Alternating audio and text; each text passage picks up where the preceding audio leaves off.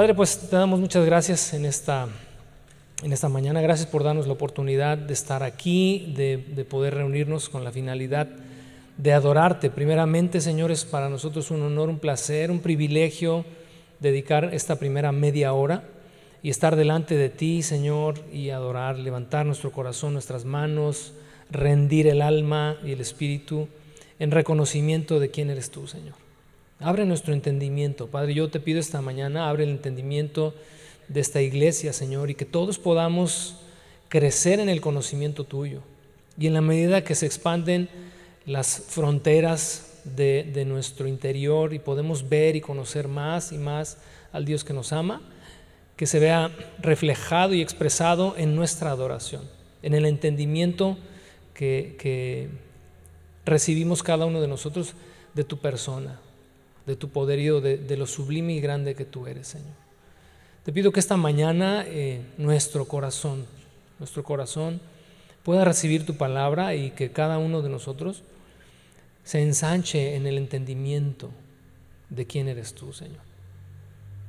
Para, para muchos de nosotros tal vez eres el Dios de, de alguien más y vivimos de la experiencia de alguien más o de lo que alguien más nos ha platicado de ti.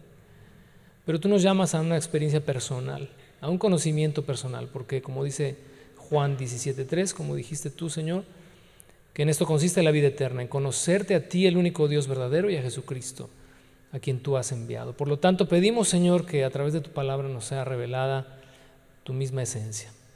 En Cristo Jesús, Señor nuestro. Amén. El día de hoy eh, comenzamos una nueva serie. Una nueva serie. Hemos terminado ya tres semanas atrás con nuestra serie de Jesús es. Y tuvimos eh, dos ediciones especiales, ¿no? De fin de año y de inicio de año.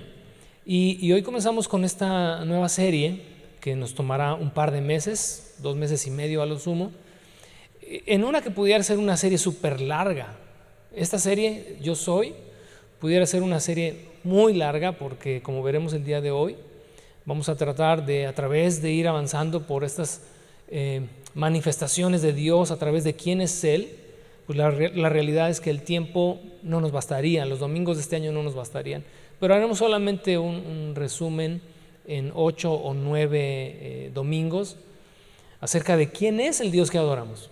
Así como cuando comenzamos con nuestra serie Jesús es, y yo espero que haya sido de edificación para tu vida y que tu entendimiento y tu comprensión en cuanto a quién es Jesús, el Hijo de Dios, haya, se haya expandido, se haya amplificado, hayas ensanchado en tu entendimiento quién es Jesús para ti. Bueno, en esta ocasión, quién es Dios para ti. ¿Quién es Dios para ti? Y me hace esto pensar en que si te has preguntado cuánto conoces a Dios, no de Dios, cuánto conoces a Dios. En más de una ocasión eh, observo y me observo a mí mismo que hablamos de Dios con tal facilidad, asumimos eh, muchas cosas eh, de lo que Dios es y lo hablamos a veces con tal afirmación y tal convicción que pareciera la pura realidad, ¿no? que conocemos a Dios al derecho y al revés. Pero no dejo de cuestionarme y por ende también cuestionar quizás en todas estas afirmaciones doctrinales o teológicas que solemos hacer en cuanto a la naturaleza de Dios, si, si realmente conocemos a Dios como creemos. Cuando, cuando me hago esta pregunta, no dejo de pensar en Job. Job era un hombre temeroso de Dios, apartado del mal. Ya vimos, hemos estudiado acerca de Job. Era un hombre ejemplar. Era un hombre que honraba a Dios. Pero después de las experiencias que vivió y de la manifestación de Dios de una forma sin precedentes en su vida, eh, hizo con Job en los últimos capítulos del libro, esta declaración de Job parece irrumpir en, en, el pensamiento de muchos de nosotros de, de oídas te había oído, pero ahora mis ojos te ven. Y a veces tomamos esa frase, le ponemos música y suponemos que ya ha sido una experiencia en nosotros. De oídas te he bebido, pero ahora mis ojos te ven. Y la pregunta surge siempre, ¿realmente estoy viendo a Dios? ¿Realmente estoy entendiendo a Dios? ¿Realmente lo estoy comprendiendo? ¿O es un Dios para mí un Dios de oídas? Y no estoy con esto eh, diciéndote que tu fe o mi fe no sea genuina. No es el punto. Quiero entender que la fe de todos es genuina y que asumimos que conocemos a Dios. O como dijo Pablo, más bien que Dios nos conoce. En ese sentido es absoluto, Dios nos conoce. Pero ¿qué tanto conocemos de Dios? ¿Cuánto se ha revelado Dios a tu vida? Y a las conclusiones a las que llego cuando reflexiono en, todo esto, y, te lo digo honestamente, es que creo que entre más conozco, y lo pondría entre comillas, a y de Dios, más ignorante me siento. Por lo tanto, asumo que todos somos ignorantes. Conocemos algunas facetas de Dios, conocemos un poco de Dios o conocemos lo que Dios en su gracia y en su favor ha querido revelarnos. Pero ignoramos mucho más de lo que te imaginas. Mucho más de lo que te imaginas. Cuando Jesús estaba con los discípulos, les había manifestado su gloria, les había manifestado su nombre, pero cada vez que Jesús hacía algo, los discípulos preguntaban, ¿quién es este? Suponíamos que ya sabíamos quién era. Pero cada vez que se manifiesta de una forma nueva, portentosa, maravillosa, increíble, me pregunto, pues, ¿quién es este hombre? Así que Dios se va revelando a nuestra vida de una forma progresiva. En cuanto pasas una necesidad, en cuanto vives eh, una bonanza, en cuanto prosperas o en cuanto la pasas difícil, Dios se va revelando y se va revelando y se va revelando de una forma progresiva. Pero déjame decirte algo, jamás, jamás y jamás entenderemos a plenitud quién es Dios. Jamás. Porque es imposible que personas como tú y como yo, tan limitadas, pero tan limitadas, tan finitas, con tantas barreras a nuestro alrededor, con tanta ignorancia este, imperando en nosotros, podamos entender a un Dios que es mucho más grande, que va más allá de incluso tu imaginación. Hoy vamos a tener que usar un poquito la imaginación porque honestamente hoy me siento, y espero así sentirme, el resto de mi vida cada vez que tenga que enseñar la palabra, pero hoy me siento incapaz de hablarte de un Dios que es infinito. Como un simple mortal como yo puede enseñarte acerca de Dios. Así que trataremos todos juntos de recibir y que sea Dios quien hable a nuestro corazón, a cada uno de nuestros corazones, sea su espíritu revelándose a nuestras vidas y mostrándonos la naturaleza de Dios. Hoy vamos a comenzar nuestra, nuestra serie en el libro de Éxodo. Abre tu Biblia en el capítulo 3 y mientras abres tu Biblia, en el capítulo 3 voy a darte un poquito de contexto de, este, de esta historia y de este momento en la historia de Moisés. El capítulo 1 eh, comienza con, de alguna forma es la, la transición entre el final del libro del Génesis, donde relata que en Egipto se asienta Jacob, sus hijos, sus nietos y es un gran número de personas las que descienden a Egipto para vivir allá. Eso lo puedes leer en los últimos capítulos del Génesis. Y el capítulo 1 del libro de Éxodo, siendo una continuación de esta historia, pues nos relata que el pueblo de Israel se asentó ahí y comenzó a multiplicarse y se hizo un pueblo muy numeroso y muy grande, contado por cientos, por cientos de miles. Cuando están ahí, el ahora faraón, ya 400 años después de que ellos llegaron, es un faraón obviamente por causa del tiempo, es obvio, ¿verdad? Que no es el mismo faraón que recibió a Jacob y que recibió a su familia. Y entonces los hebreos comenzaron a ser como una piedra en el zapato y se les subyuga y se les esclaviza. Historia que quizás es historia universal y la mayoría de ustedes ya, ya conocen. Entre el capítulo 1 y el capítulo 2 hay 400 años, digo, se lee como un solo relato en, continuo, pero hay 400 años ahí entre el capítulo 1 y 2, que es este tiempo entre la llegada de Jacob y, los tiempos de Abraham y el nacimiento de Moisés, que se relata en el capítulo 2. En el capítulo 2 de Éxodo nace Moisés, nace en medio de esta persecución este, implacable contra los hebreos y en esta esclavitud hacia ellos. Pero por obra divina, Moisés es rescatado de las aguas del Nilo y es criado en la corte de Faraón. Y es criado como tal, como un príncipe, adoptado y, sabido él que es hebreo, pero finalmente eh, ahí es donde él crece y donde se desarrolla. Ya por ahí de sus 40 años más o menos, Ahí lo relata el capítulo 2, mata a un egipcio que está maltratando a un hebreo, este, oculta el cadáver, hace como que nada pasa, pero al día siguiente Moisés trata de mediar entre dos hebreos que se están peleando y uno de ellos le dice, ah, me vas a matar también como mataste al egipcio ayer. Y ante esta noticia Moisés sale huyendo porque sabe que Faraón lo, mataría. Y entonces va y, va a la tierra de Madián por 40 años. Allá conoce a su mujer, trabaja para su suegro, Jetro, y en esos 40 años se dedica a criar ovejas. 40 años en los que Dios trató con su vida, con su corazón, para la obra que le sería encomendada en el capítulo 3.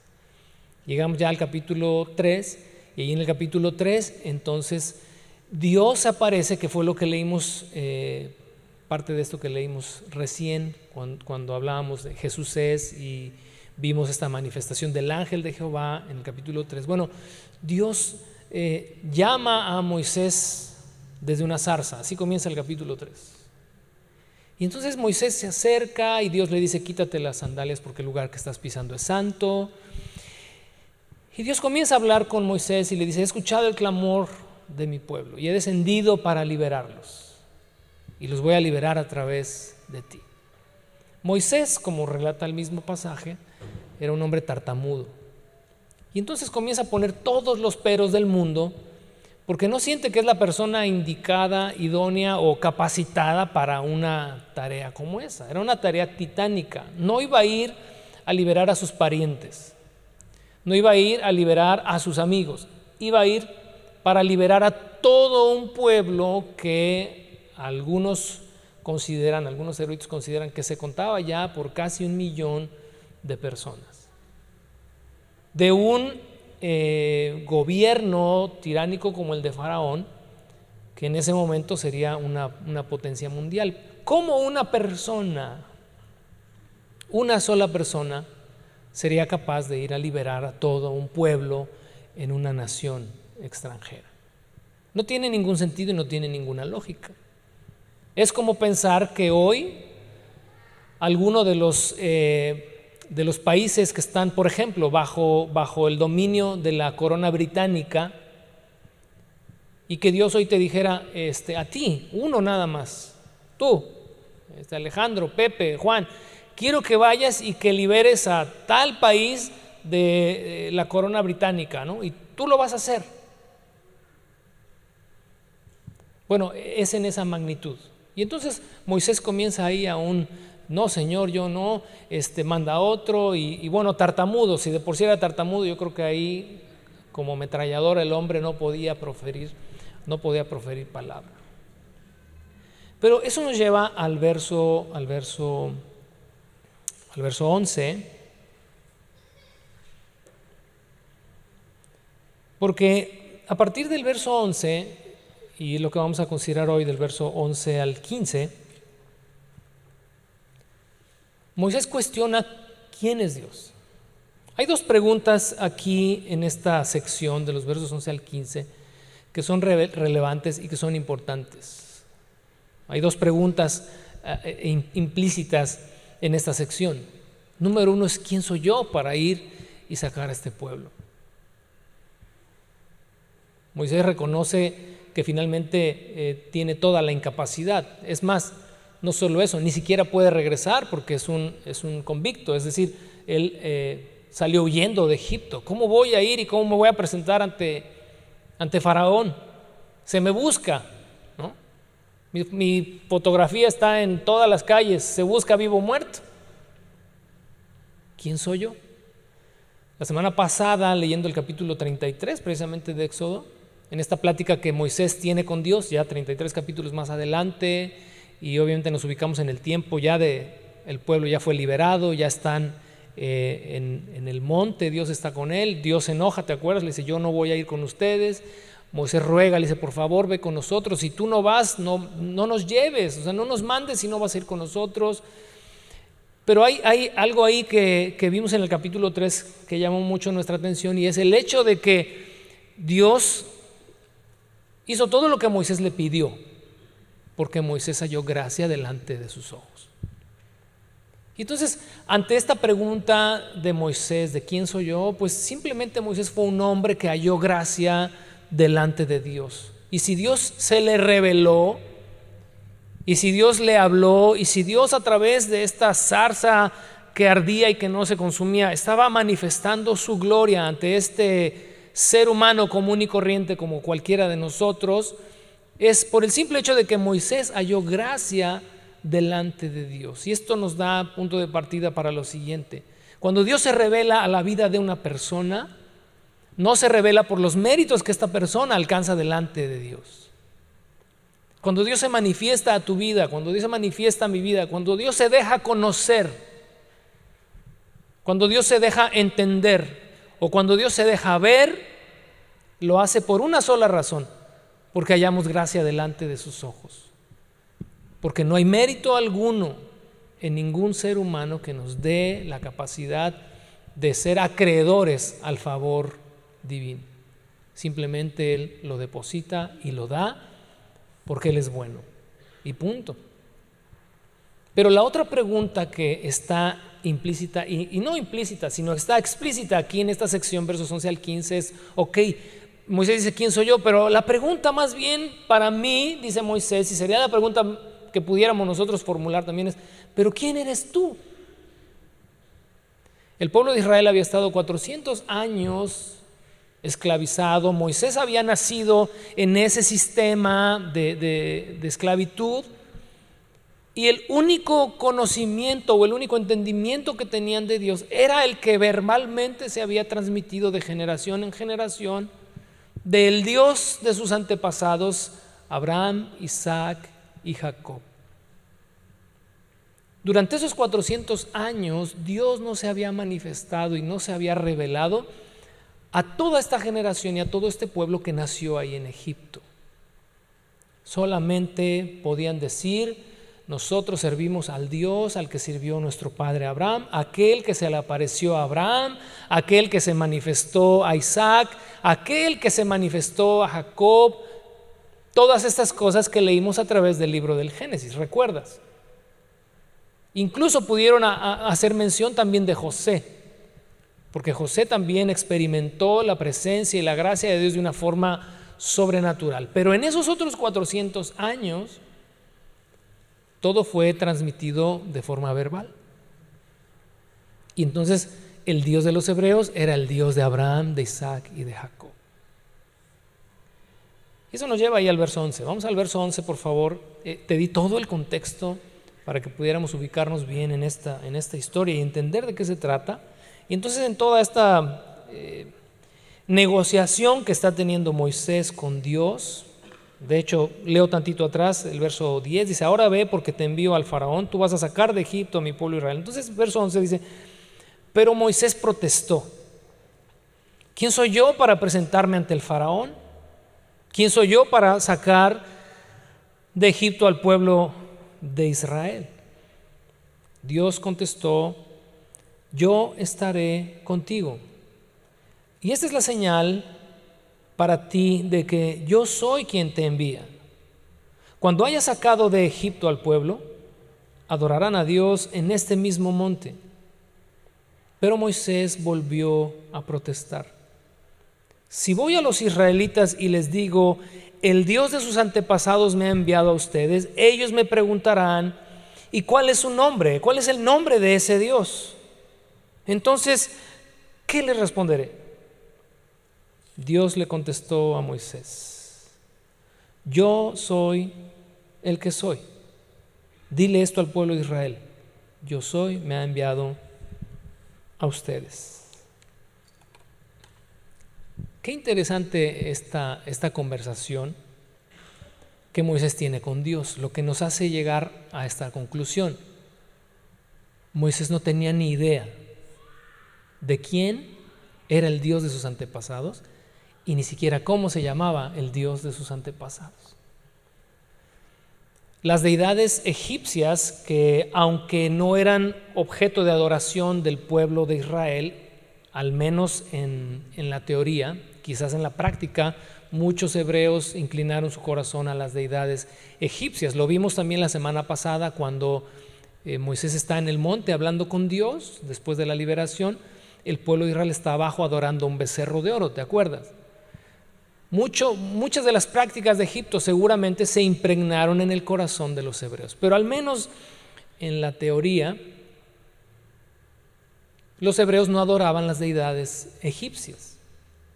Pero dentro del el catálogo tan extenso de las deidades egipcias, cada una de ellas tenía un nombre. Y cada uno de ellos tenía una, un área de influencia.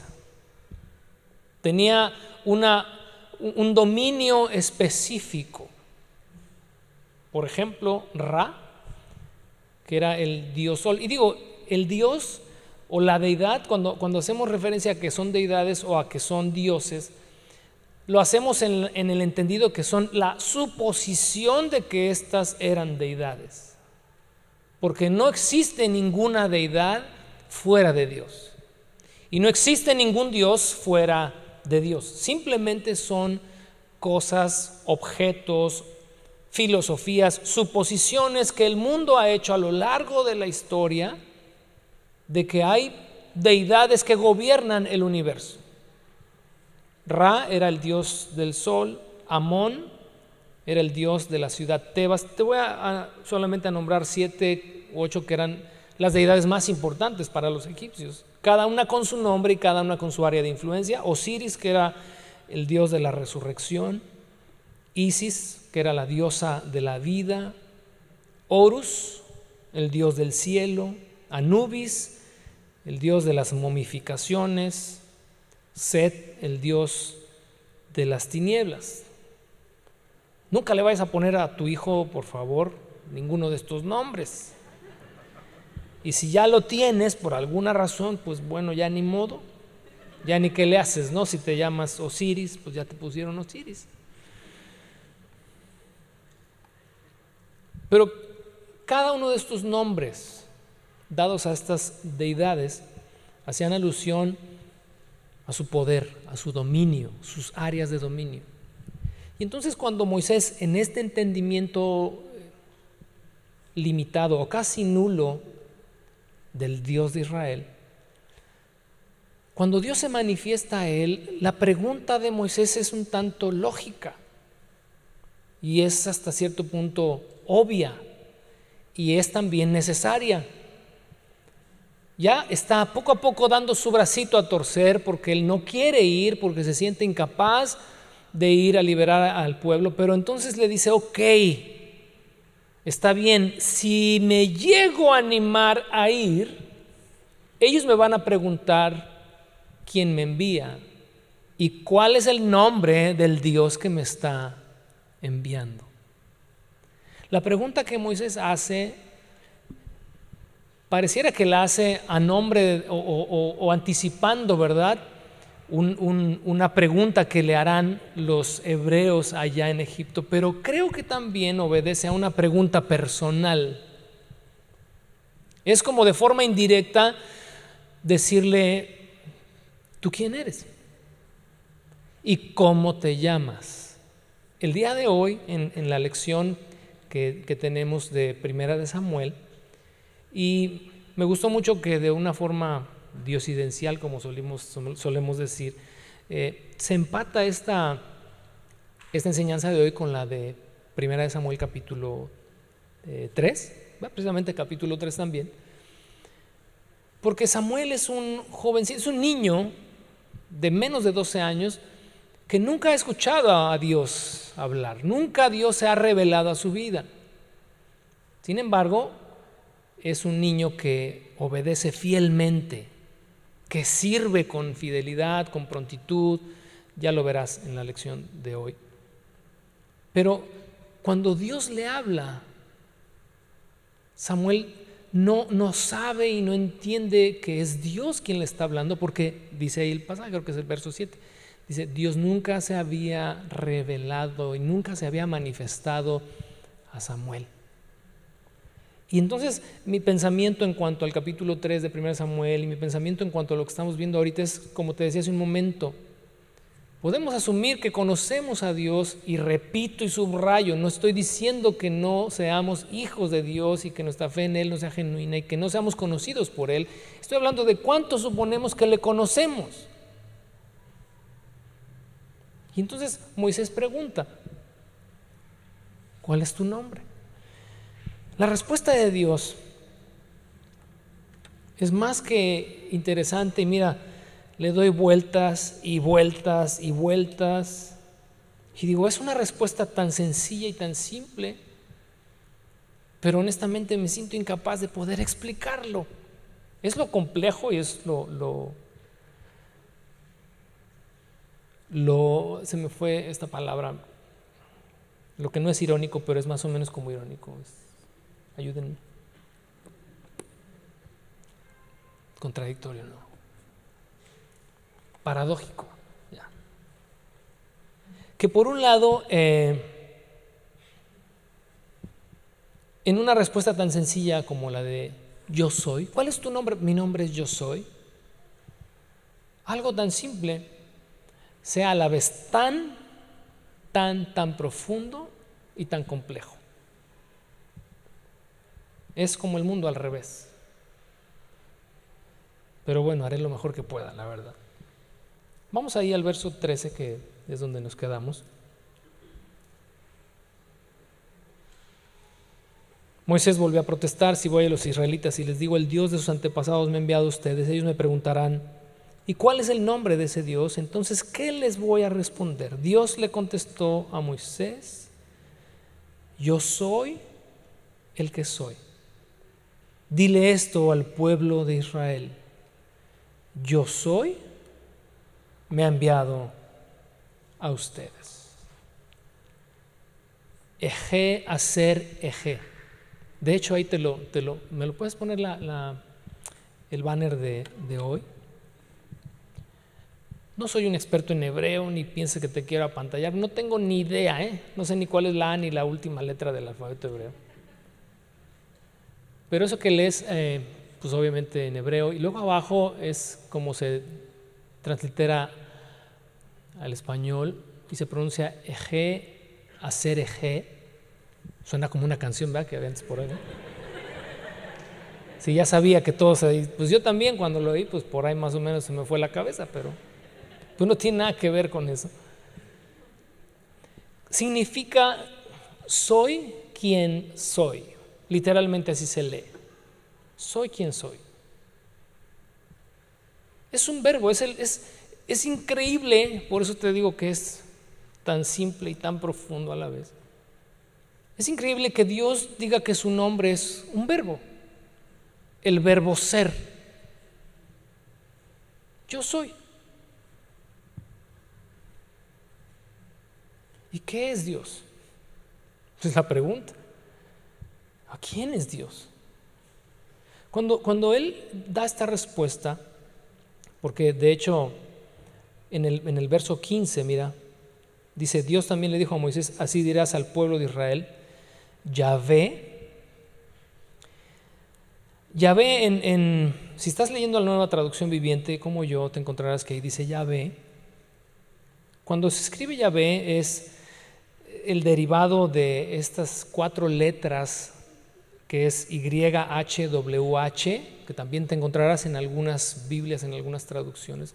Es la forma en la que los hebreos eh, redujeron en cuatro letras esta, eh, ya me lo volvieron a quitar, este yo soy, eje, la primera de las tres, ya me lo volvieron a quitar, perdón.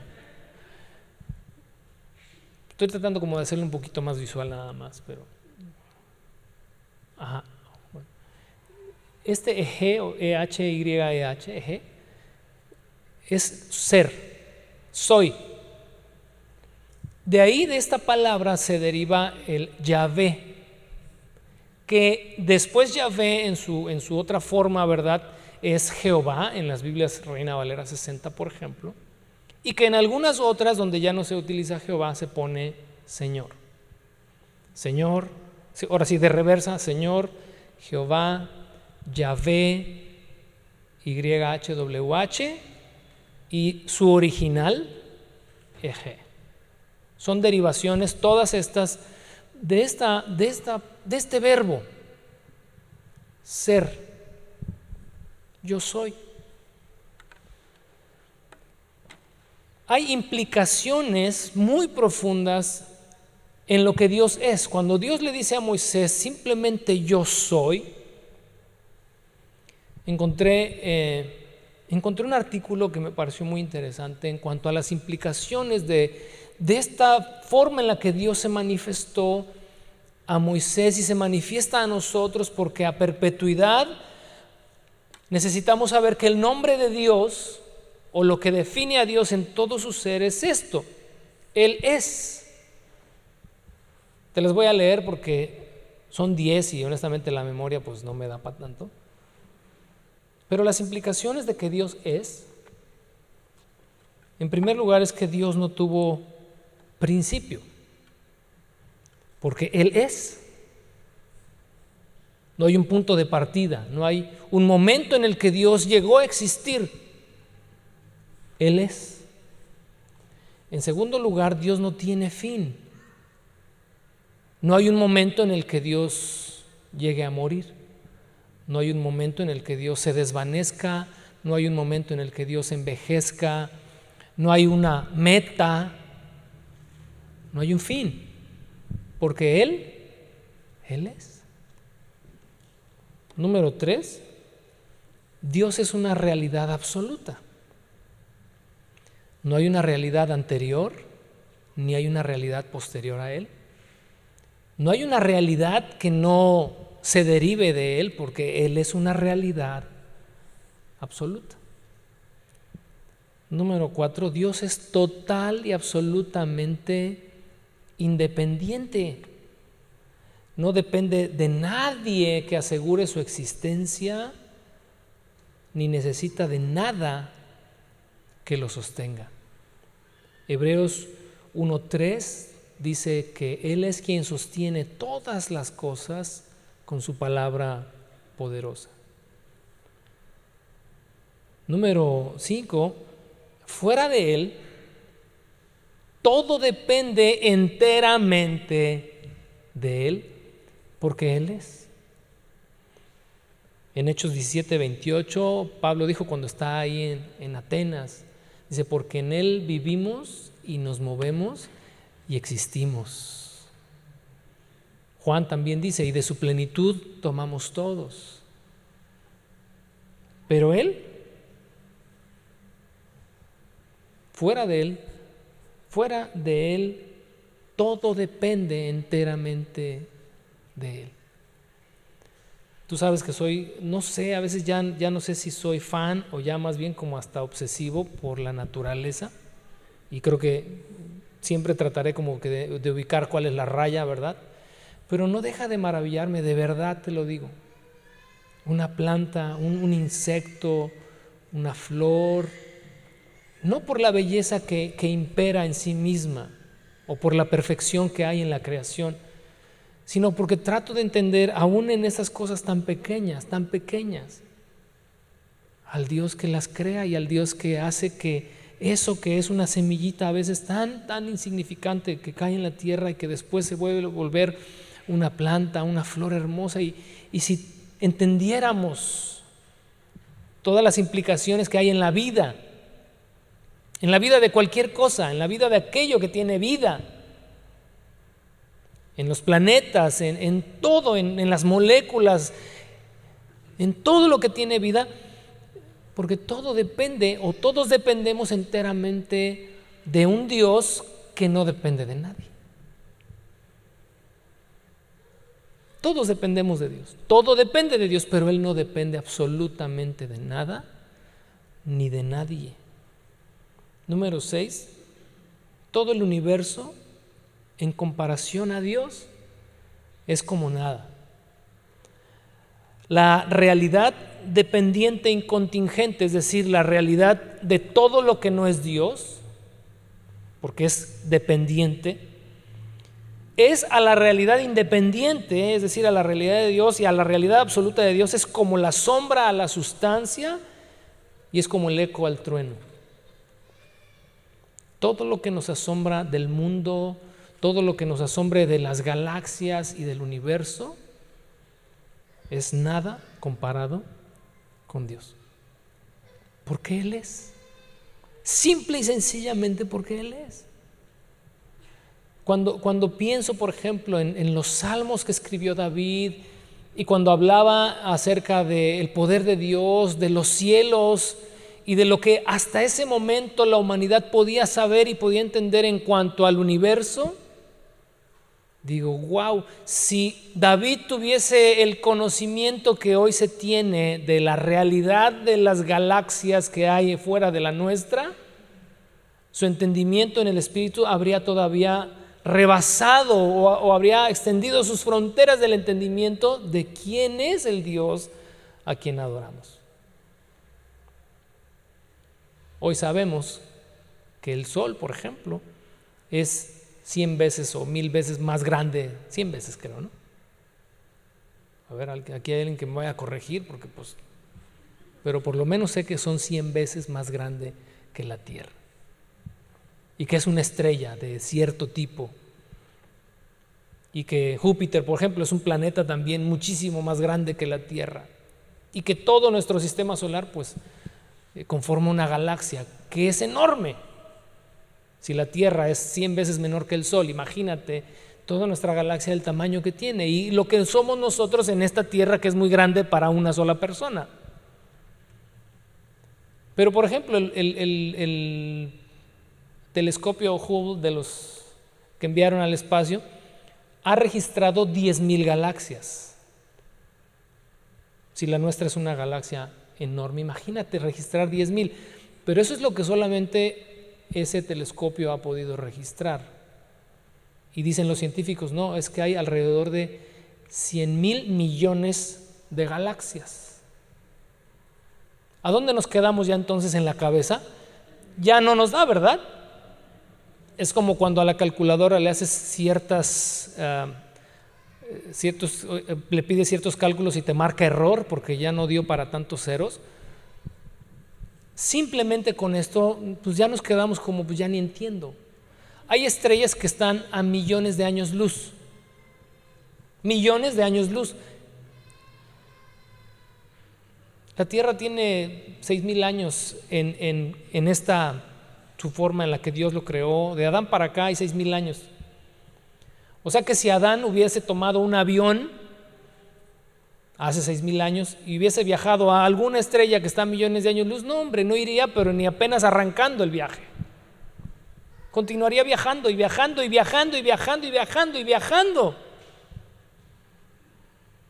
¿Qué nos dice esto? Que el, el universo de Dios está fuera del alcance de nuestra, de nuestra comprensión. Si el universo, su creación, está fuera de nuestro alcance, Dime entonces dónde queda Dios, el que es.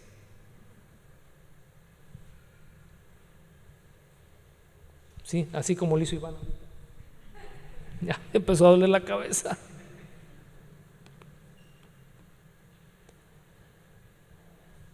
Él es. Número siete, Dios es constante.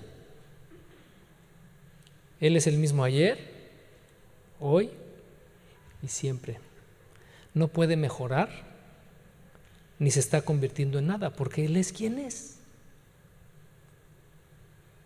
Dios es el mismo, no cambia ni tantito.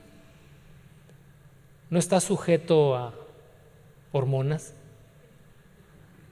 no está sujeto a, a la temperatura, no está sujeto al tiempo, no está sujeto a nada. A nada. ¿Ves? Dice Moisés, ¿no? Salmo 90. Para ti, un día es como mil años. Y mil años para ti son como un día. ¿Por qué? Porque Él no, no usa reloj.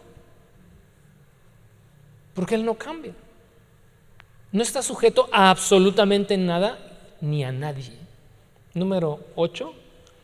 Dios es el parámetro absoluto de verdad, de bondad y de belleza. Dios es el parámetro absoluto de verdad, de bondad y de belleza. No hay libro de la ley por el que Él se rija para saber lo que es correcto, porque Él mismo es el estándar de lo que es correcto, de lo que es bello y de lo que es verdadero. Él es el estándar. Dios no va y consulta un manual de qué debo de hacer y qué no debo hacer. Nosotros sí. Estamos sujetos a sus leyes, estamos sujetos a sus mandamientos, estamos sujetos a sus consejos. Y todos ellos son buenos, son agradables, son perfectos, son rectos, son verdad. Y cuando una persona cree que no es así y los viola, como fue el caso de Adán, cuando dijo, no, pues yo creo que no hay problema así como de este árbol, a pesar de que Dios me dijo, las consecuencias ahí las cargamos todos y las consecuencias las cargamos en nuestra vida cuando nos desapegamos de lo que Él nos dejó escrito. Pero Él, pero Él, Él no sigue ningún manual, porque Él es. Número nueve, Dios hace lo que le place hacer, porque Él es soberano, pero todo lo que hace es correcto es bello y es acorde a la verdad. Y número 10. Dios es la persona y la realidad más valiosa e importante del universo. El más digno de interés y atención y admiración y deleite que todas las demás realidades, incluyendo el universo entero. Te lo vuelvo a repetir, porque nuestra adoración, te lo decía hace un momento, nuestra adoración expresa el entendimiento que tenemos de Dios. Dios es la persona y la realidad más valiosa e importante del universo, el más digno de interés y atención y admiración y deleite que todas las demás realidades, incluyendo el universo entero. Cuando nuestra adoración a Dios es una adoración simple o es una adoración limitada, lo único que expresa es que nuestro entendimiento y nuestra comprensión de Dios están exactamente igual, simples y limitados. Y, con Y, limitados. Yo quiero hoy invitarte. Es una invitación, no es, no es regaño, invitación. Que el próximo domingo nos veamos aquí al 10 para las 11. No a las 11.10, ni a las 11.05, ni a las 11.15, ni a las 11.20, menos a las 11.30. 12 del día, pues ya, no tienes perdón de Dios. ¿No? Porque el tiempo que, con el que abrimos nuestras reuniones, son reuniones de adoración. Y si tu entendimiento de Dios es simple, es limitado, es nublado, pues así será también tu adoración. Ya ni siquiera digamos simple, ausente, porque con que llega la predicación, Tan importante es que Dios te hable como que tú le adores. Porque tu adoración expresa el entendimiento que tienes del Dios al que estás, al que estamos adorando. Por lo tanto, cada vez que adoramos a Dios, sea a través de una canción o sea a través de nuestra vida, nos tiene que inundar el entendimiento de delante de quién estamos. Y cuando lo haces también en casa, tú solo, y cuando estás ahí, tú con Dios nada más, tu adoración tiene que ser tan profunda como el entendimiento que tienes. Y si tu entendimiento es, corto, si eres honesto y dices, pues creo que la verdad no, me cuesta adorar, seguramente porque no conozco a Dios, bueno, que hoy comience una nueva travesía en tu vida, en la que podamos decirle, Dios, déjame conocerte, déjame conocerte. Mira, no lo traía acá, pero te quiero regresar, para, sobre todo para quienes no estuvieron la semana pasada, a Éxodo 33 y ahorita regreso al punto para terminar ya con la exposición.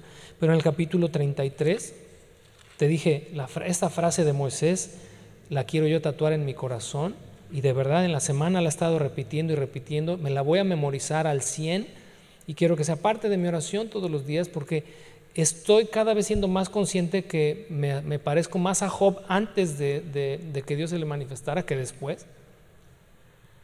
Porque conozco muy poco de Dios. A Dios. A y de Dios. Conozco muy poco. Muy poco. Pero eso no significa que no pueda conocerle más. Porque Dios se quiere revelar. Eso es lo, eso es lo hermoso de esto. Dios se quiere revelar y se quiere manifestar a aquellos que le buscan. A aquellos que anhelan conocerle. Ese es su deseo. En el capítulo 33 leíamos la, la semana pasada, allá en el verso 13. Si es cierto que me miras con buenos ojos, permíteme conocer tus caminos para que pueda comprenderte más a fondo y siga gozando de tu favor. Memorízatelo. Es sencillo, memorízatelo. Permíteme conocer tus caminos para que pueda comprenderte más a fondo y siga gozando de tu favor. Si alcanzas a ver lo que Moisés está tratando de expresar, eres un Dios infinito y conozco solamente lo que me has querido revelar, pero abre un poquito más la puerta. Déjame conocerte mejor. Porque sabes una cosa, la revelación de Dios a nuestras vidas no viene por voluntad humana. Jesús dijo, nadie conoce al Padre sino aquel a quien el Hijo lo quiera dar a conocer. Y nadie conoce al Hijo sino aquel a quien el Padre se lo quiera dar a conocer.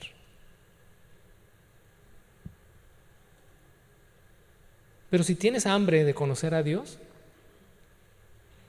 si tienes deseos de conocer a Dios, Dios nunca se va a privar de darse a conocer a tu vida. Si realmente lo deseas, si realmente lo anhelas. Así que esta oración de Moisés o esta petición de Moisés que se vuelva tu petición y mi petición. Bueno, vamos a terminar ya regresando a Éxodo capítulo 3.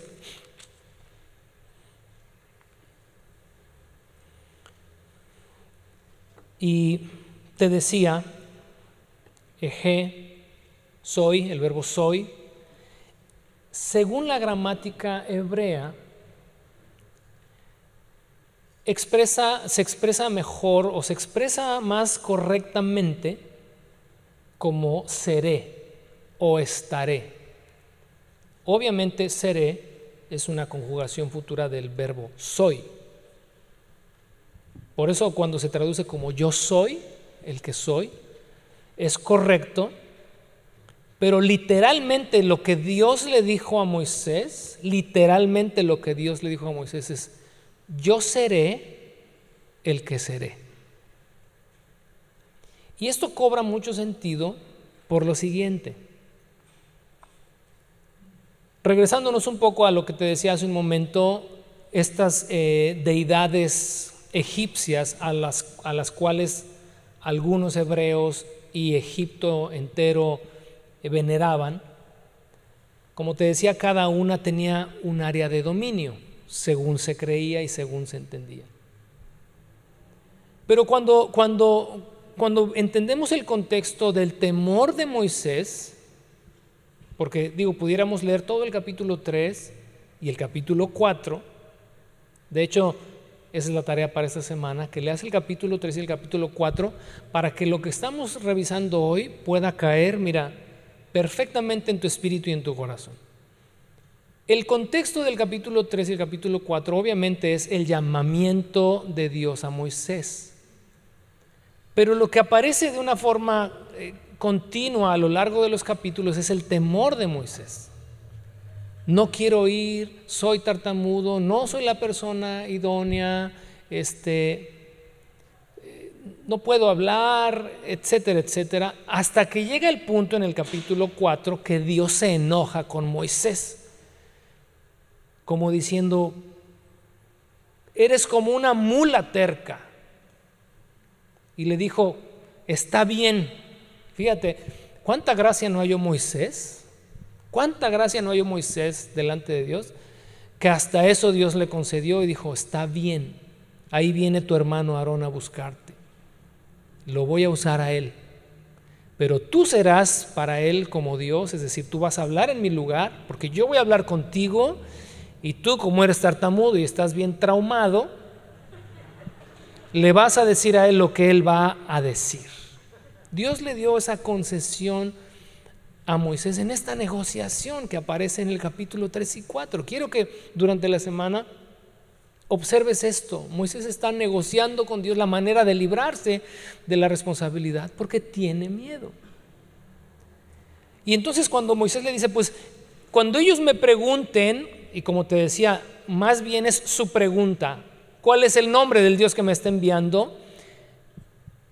Dios le dice a Moisés, literalmente, gramaticalmente correcto es, yo seré el que seré. ¿Qué significa esto? Y eso es lo, lo, bello, lo hermoso y lo todo aplicable a nuestra enseñanza de hoy. Cuando tú necesites que yo sea libertador, yo seré el que seré. Cuando tú necesites que yo sea proveedor, yo seré el que seré. Cuando tú necesites que yo sea tu paz, yo seré. Cuando tú necesites ánimo, yo seré. Eje no es la única vez que aparece en la escritura, ni siquiera es la primera vez que aparece en la escritura. Aparece muy al principio en el libro del Génesis y aparece hasta Zacarías, casi al final del Antiguo Testamento, 43 veces se repite yo seré. De hecho, una página atrás, en el capítulo 3, en el verso 12, que no leímos en esta ocasión, perdóname, que leímos al principio en esta ocasión, cuando Moisés protesta, ¿quién soy yo para presentarme ante el faraón? La respuesta de Dios es, eje contigo. Exactamente la misma expresión que usa cuando Moisés le pregunta su nombre, eje. Ya se me olvidó. Te digo que está bien raro. Pónmelo otra vez. Este.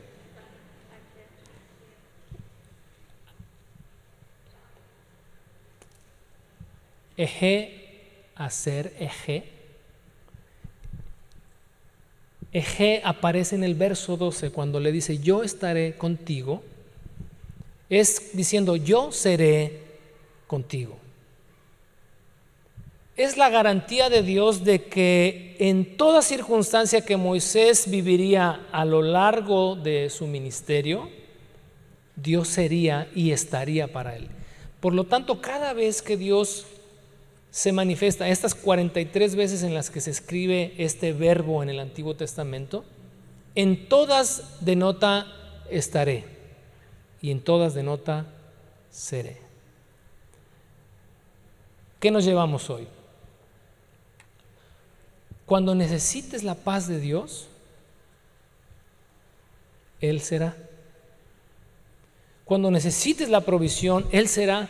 Cuando necesites el perdón, Él será.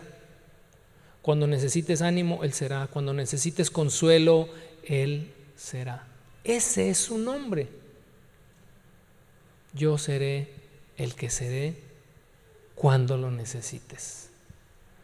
Porque si hemos hablado de que en la esencia de Dios el ser es infinito, lo que significa es que no hay una sola cosa que Dios no pueda hacer para nosotros en cualquier circunstancia de la vida.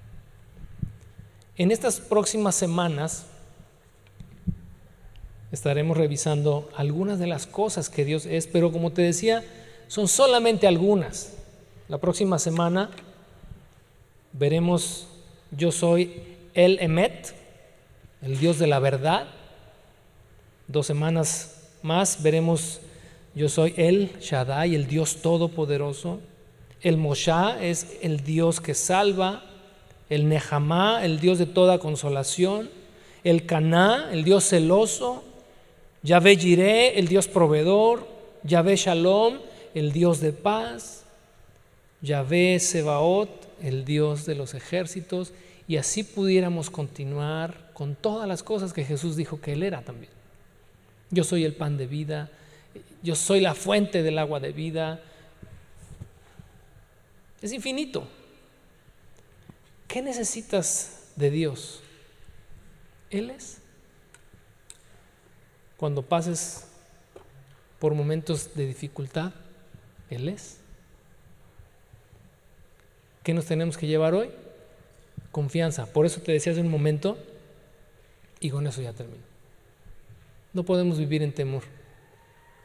No podemos vivir en temor. Aun cuando la muerte toque a nuestra puerta, no podemos vivir en temor. Porque, ¿cuál sería para nosotros la revelación de Dios en el momento en el que la muerte toque a nuestra puerta?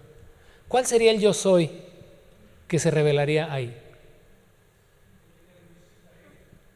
Yo soy la resurrección y la vida.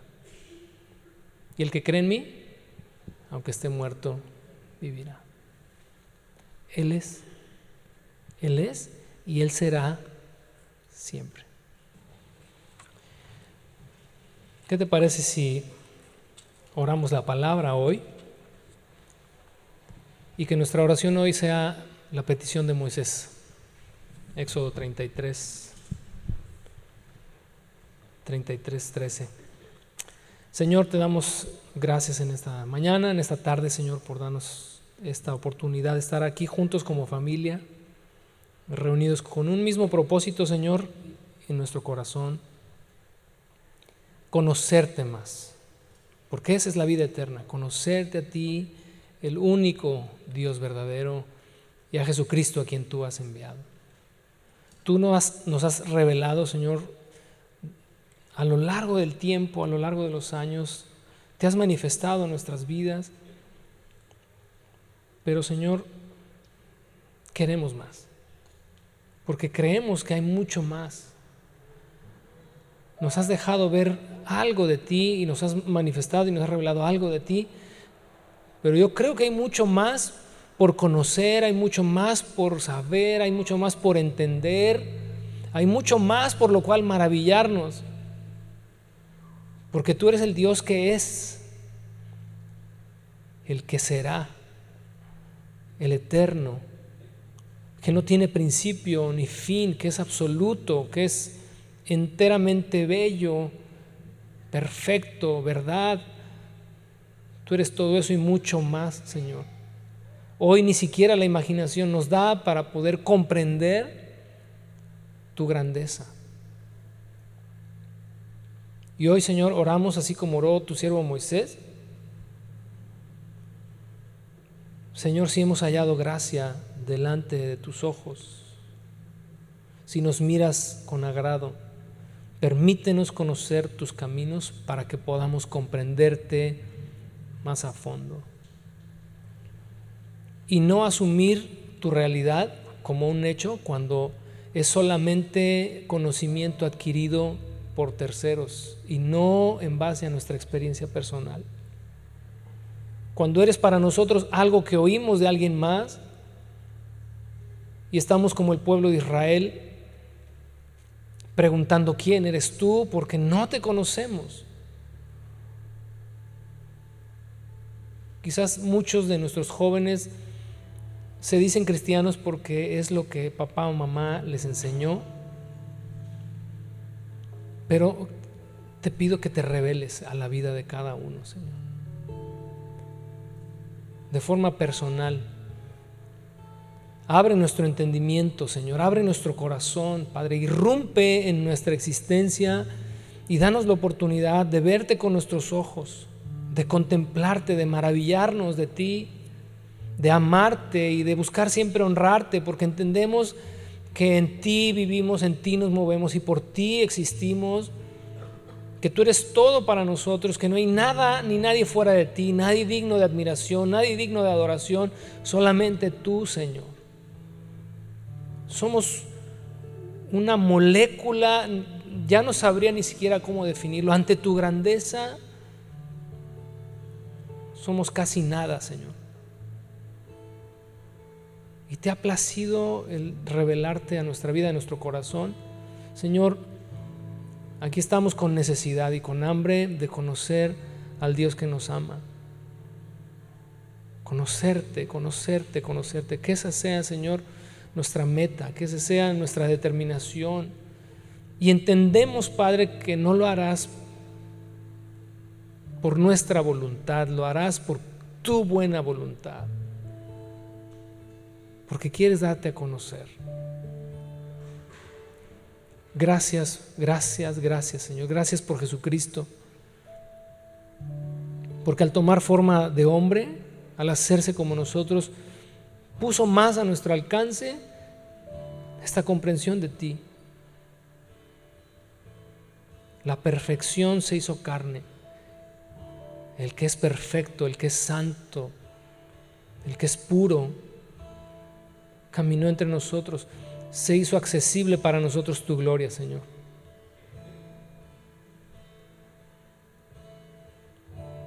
Pero nunca, nunca, nunca te vamos a poder conocer si tú no te revelas a nuestras vidas, Señor. Te pido por esta iglesia que el entendimiento espiritual se ensanche, que nuestras barreras, Padre, sean derribadas para que podamos, Señor, recibir el conocimiento de tu plenitud. En la medida que lo podamos nosotros comprender. Ayúdanos, Señor. Ayúdanos. Ayúdanos. Te lo pedimos, Padre, en el nombre de nuestro Señor Jesucristo. Amén.